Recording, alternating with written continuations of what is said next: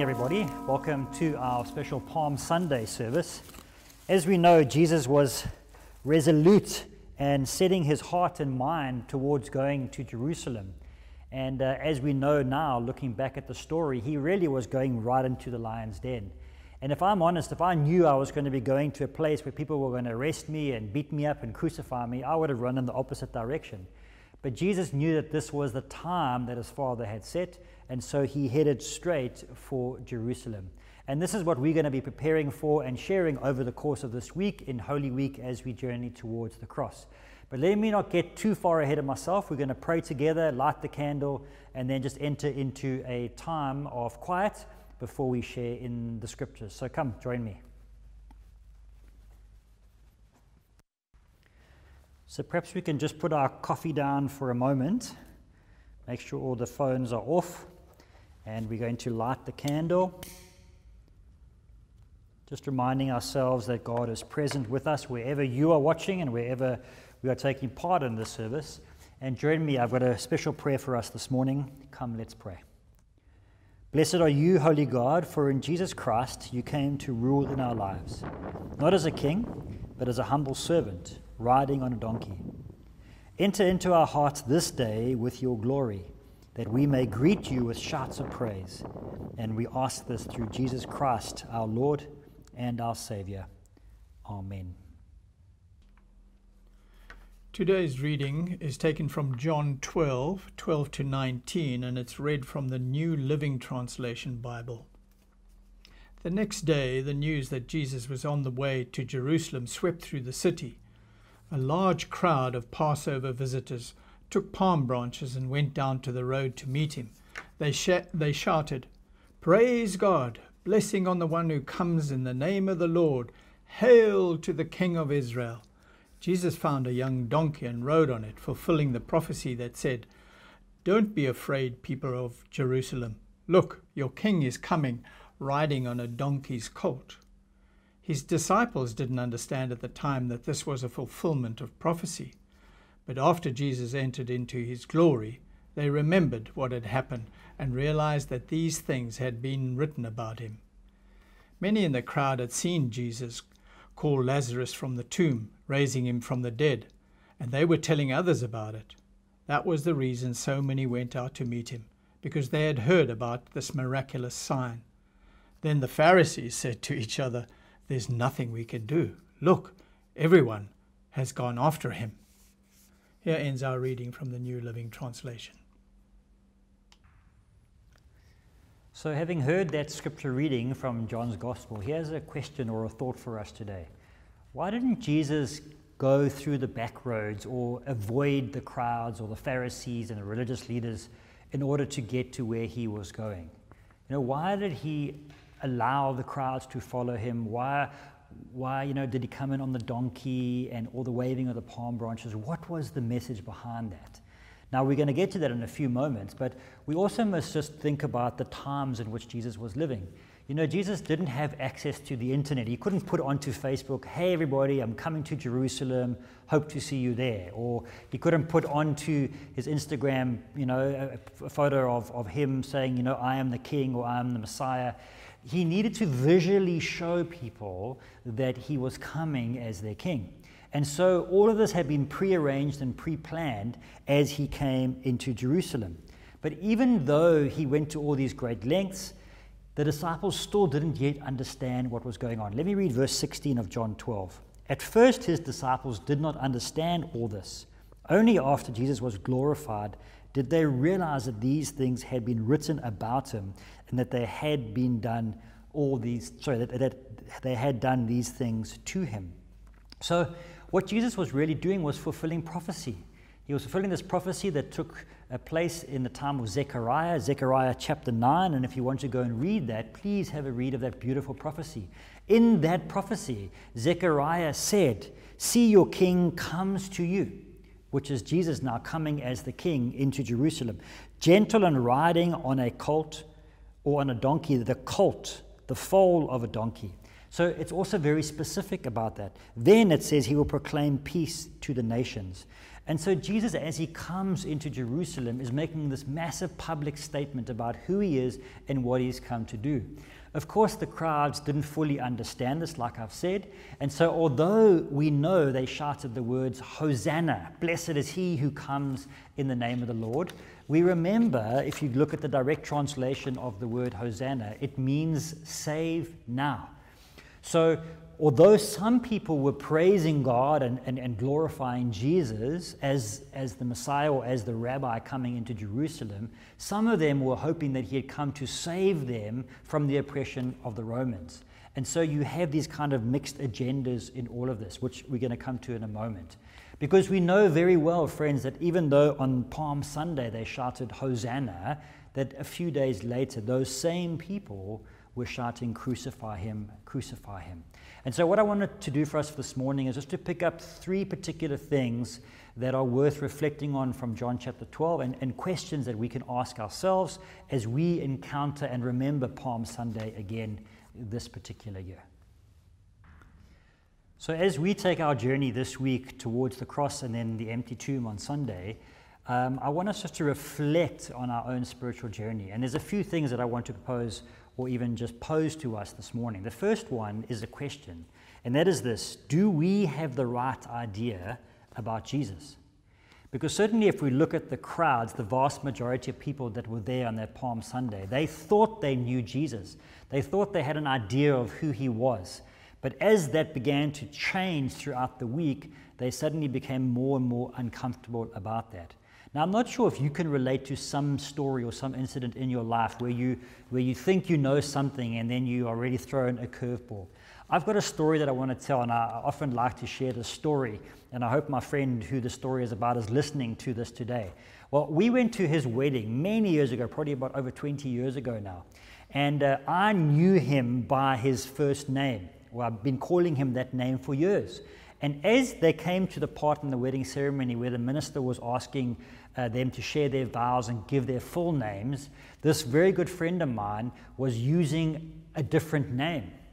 And then the minister was using the different name, and I was actually I was kind of giggling to myself. I said, "Hey, these guys don't even realize they've got the name wrong." And after the ceremony, I went up to my friend and I said, "Hey, why did you and the minister, you know, you used wrong names and everything?" And to my surprise, this friend that I'd known for so long, he said to me, "No, Delm, that actually is my real name.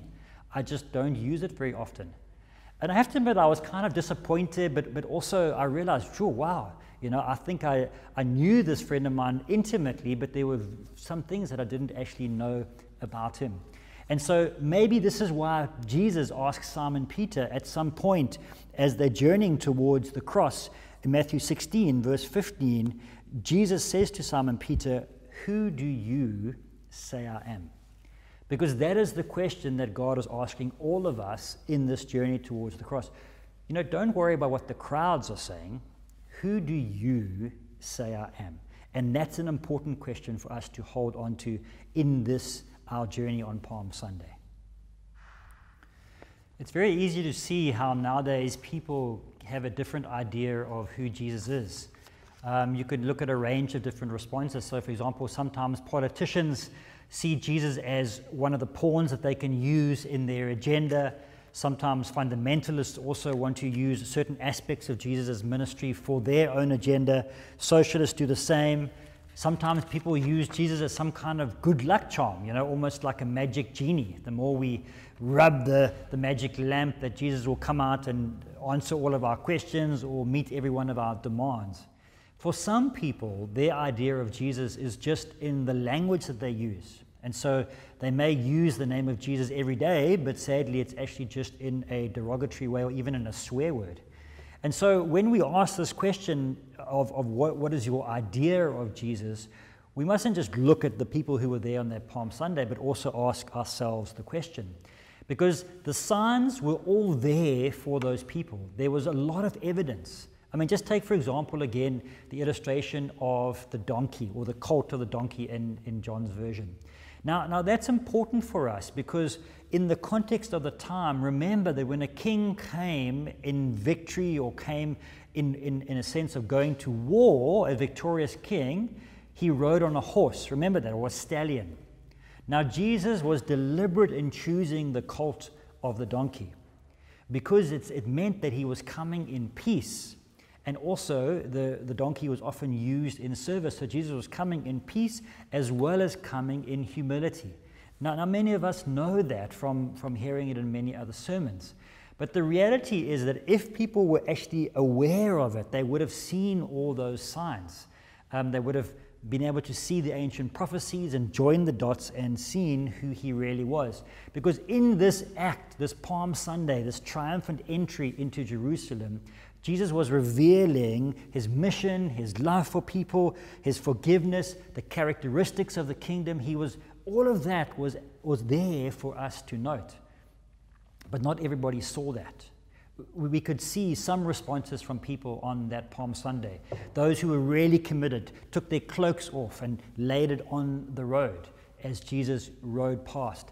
Others grabbed palm branches, which you can see today in, in the video.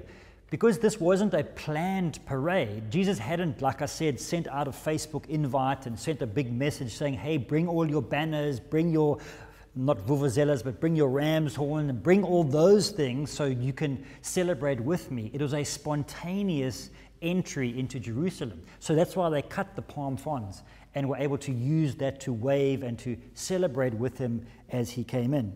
Of course, there are also those who probably were caught up in the crowd, but then lost interest and, and went back to what they were doing before. And so this is the first point I leave for us today, and that is to ask that question is do we have the right idea about who Jesus is? And that's important for us to ask ourselves today. My second question for us on this Palm Sunday may seem like a very unusual one, but I'm going to give it to you and then please wrestle with this. The question is this Does Jesus threaten us at all? And let me share from John's Gospel to explain what I mean in this question. So if you carry on reading just past where we, we finished this morning to verse 20, you'll see this. Now there were some Greeks among those who went up to worship at the feast. So that's talking about the feast of the Passover.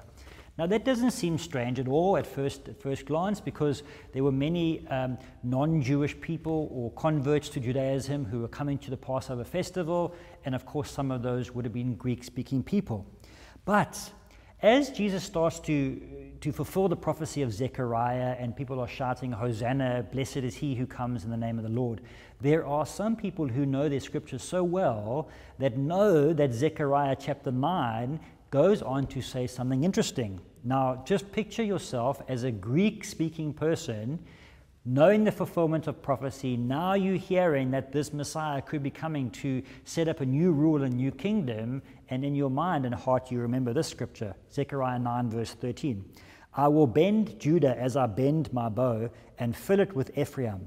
I will rouse your sons, O Zion, against your sons, O Greece, and make you like a warrior's sword. Now tell me if you're not Greek speaking, if you're not feeling a little bit intimidated by that. You're beginning to wonder to yourself, I wonder if this Jesus of Nazareth is coming to, to be like a, uh, an outlaw in a way, coming to set people free. And I wonder if he's not going to come and, and start targeting us. I mean, we Greek speaking, you know, where does this prophecy start and where does it end? And so they begin to feel threatened by Jesus. Now, if you carry on reading the story in John's Gospel, this is the reason why they come to seek an audience with Jesus, because they want to know more about who he is and to sense what his heart is in this whole triumphant entry. So, the question I'm still asking us is are we threatened by Jesus? You know, I think that this plays itself out in church in, in different ways. Because many of us are happy to come to church and sit down in church and spend time maybe even watching this. But then when we realize Jesus wants 100% commitment from us, then we start to feel threatened. We start to feel a little bit uncomfortable. I mean, John 12, verse 26, Jesus said, Whoever serves me must follow me. And, and I've seen this myself in church before. In fact, I think I was like this before uh, I made a commitment to Christ is that you go to church expecting it to be 60 minutes, for example, and then when the preacher goes on five minutes or the service goes on 15 minutes, you get so agitated that you just want to get out of there. Now, for me, I began to realize that my heart wasn't right with God. So I was willing to give him 60 minutes or whatever it was, give him a little bit of time, But when he was asking for everything, I began to feel threatened by this. And the key in this Holy Week is to realize that a committed faith in Jesus is not a self centered faith. It's a faith that's rather Christ centered. And in order to be Christ centered, I sometimes have to feel a little bit uncomfortable. Maybe not threatened in a sense, but uncomfortable. So I can't look through my diary and say, oh, Jesus, I can fit you in here on Tuesday, or maybe I can fit you in on Sunday, but I've got quite a busy schedule. We realize that God is asking everything of us. Sure, that doesn't mean you've got to sit in this church building seven days a week, 24 hours a day, but it means that when we give Christ our lives, we give Him everything. And that is threatening for us because we wonder what He may be asking for us. And so I'm going to ask you that question as we journey towards the cross is are we afraid perhaps in letting go? Does giving our lives to Christ or surrendering to Christ does it threaten us in some way? Or are we still hanging on to our own agendas? and our own version of faith. And I, I want us just to think about that question. The third point I want to raise from this passage today from John chapter 12 has to do with winning and losing. Now, this struck me when I read it from the New Living Translation, and I want to share verse 19 with you. Now, the Pharisees responded when they saw the crowds going after Jesus. They said these words We have lost. Look, the whole world has gone after him.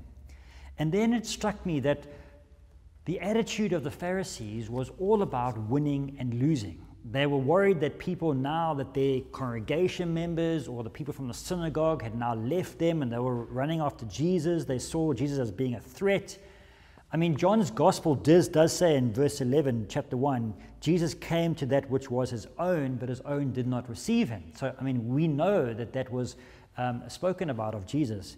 But instead of seeing Jesus as the Messiah and the answer to their prayers, their long waited prayers, waited prayers, the Pharisees suddenly saw this as a game of winning and losing. And of course, they were threatened by this and they began to feel angry, and that's the you know how the, the things changed for Jesus, and he was arrested and then crucified. And I think sometimes in the church context, we also must check ourselves in this. Because we've seen throughout the history of the church that sometimes people follow a person or follow a particular church movement, and other churches begin to feel like, oh, you know, maybe we've lost. And it's got nothing to do with that. Because the kingdom of God is about drawing people into this relationship with Jesus Christ.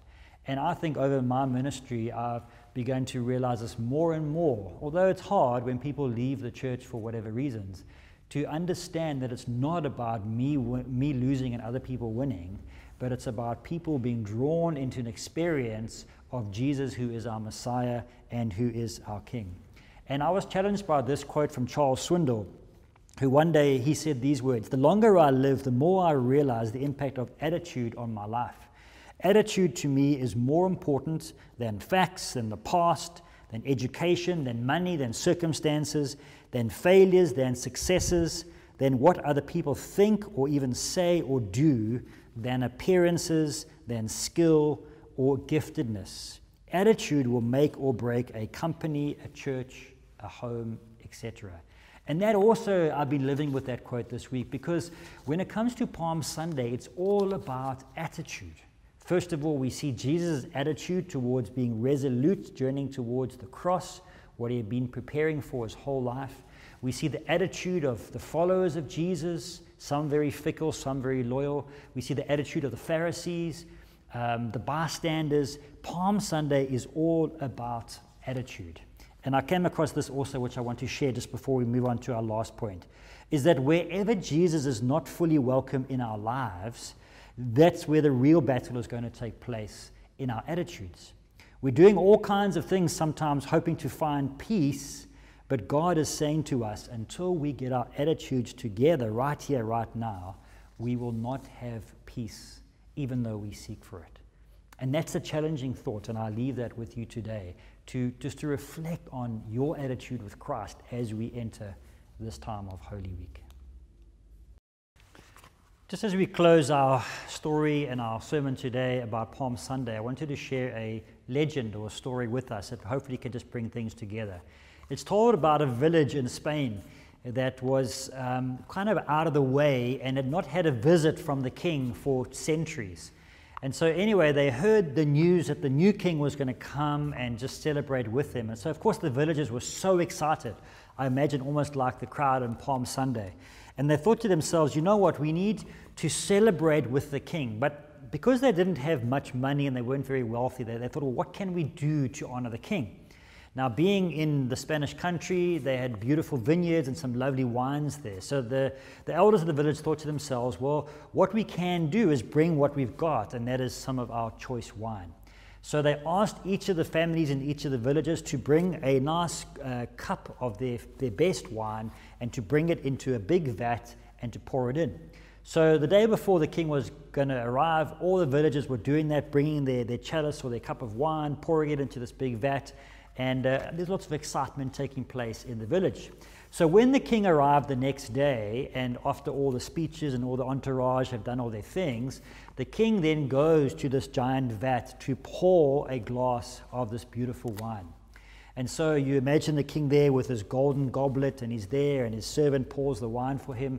And the king puts the, uh, the goblet to his mouth and he drinks, and he realizes in that moment that what he's drinking is not the combination or not this blend of beautiful wine, but he's drinking water. Because what happened was that every person was thinking the same thing. Every person in that village was thinking to themselves, you know what, I can't really afford to give this cup of wine, so I'll give a cup of water. Because one cup of water amongst thousands of cups of wine, no one's going to know the difference. But in the end, everyone did that. And so what the king was drink, drinking was just water and not any uh, watered down wine. And I like that story because what it says to us, it challenges me, and I think it should challenge us as the church, that as we journey towards the cross, what Jesus is asking of us is what are you willing to bring? Are you willing to bring something that's fake or something that's a, an imitation, or are you willing to bring yourself? Because the cross demands of us everything, friends, as well as the empty tomb, that the gift of eternal life calls us to some kind of response and action. And so, this question I want to ask us before we pray together. This Palm Sunday, are we choosing to honor our great King by giving him our very best? Or is there something we are withholding from him? Maybe because we don't understand who he is, or maybe we feel threatened by him, or maybe we feel like we are losing in this relationship with Christ. Think about those things as we pray together. Lord God, we thank you so much for the gift of Palm Sunday, and we want to join with the crowds as they proclaim, Hosanna! Blessed is he who comes in the name of the Lord. But Lord God, help us to do that today with the right reasons, understanding truly who you are and the commitment that you are asking of us. And so, as we continue in this beautiful journey of Holy Week, as we edge closer towards the cross and the glory of Easter Sunday, Lord, may your Spirit speak to us as we give more and more of ourselves to you. We pray this all in Jesus' name. Amen. Friends, I ask that God would bless you as you head out into the week. And if you do know the words of our benediction, say it with me. May the grace of our Lord Jesus Christ, the love of God, and the fellowship of the Holy Spirit be with us all now and forevermore. Amen.